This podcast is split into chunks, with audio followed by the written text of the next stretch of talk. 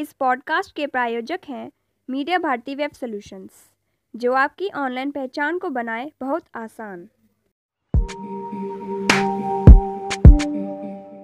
Digital journalism या online पत्रकारिता के आने से तो हिंदी पत्रकारिता को और ऊंचाइयाँ छूने का मौका मिलेगा।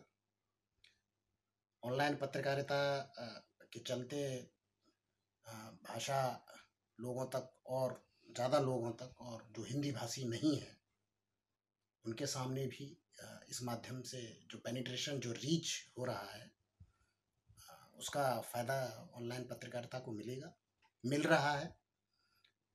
करीब साठ करोड़ लोगों तक आज इंटरनेट की रीच हो चुकी है।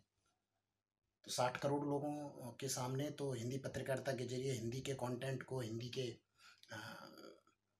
हिंदी के ज़रिए विचारों को रखने का मौका तो मिलता ही है तो इससे भी प्रसार ही होगा। निश्चित रूप से कुछ समस्याएँ हैं, तकनीकी समस्याएँ भी हैं सैद्धांतिक समस्याएँ भी हैं, और जो एक नियमन की बात होती है, वो एक समस्या है। धीरे धीरे इन पे भी काबू होगा, और उचित नियमन भी होगा, तकनीकी समस्याएँ भी दूर होंगी। आने वाले समय में काफ़ी कुछ होना बाकी है। हिंदी पत्रकारिता को इन सब चीज़ों से कोई नुकसान नहीं है। माध्यम अभी जितने हो चुके हैं, प्रिंट है, टेलीविज़न है, रेडियो है, ऑनलाइन है, और अगले भविष्य में और भी कई सारे माध्यम जो आएँगे, उनके ज़रिए भी अपने पाठकों तक, अपने श्रोताओं तक, अपने दर्शकों तक वो बात पहुंचेगी और उसका फ़ायदा पत्रकारिता को मिलेगा। तो इसमें कोई हताश होने की, निराश होने की ज़रूरत नहीं है।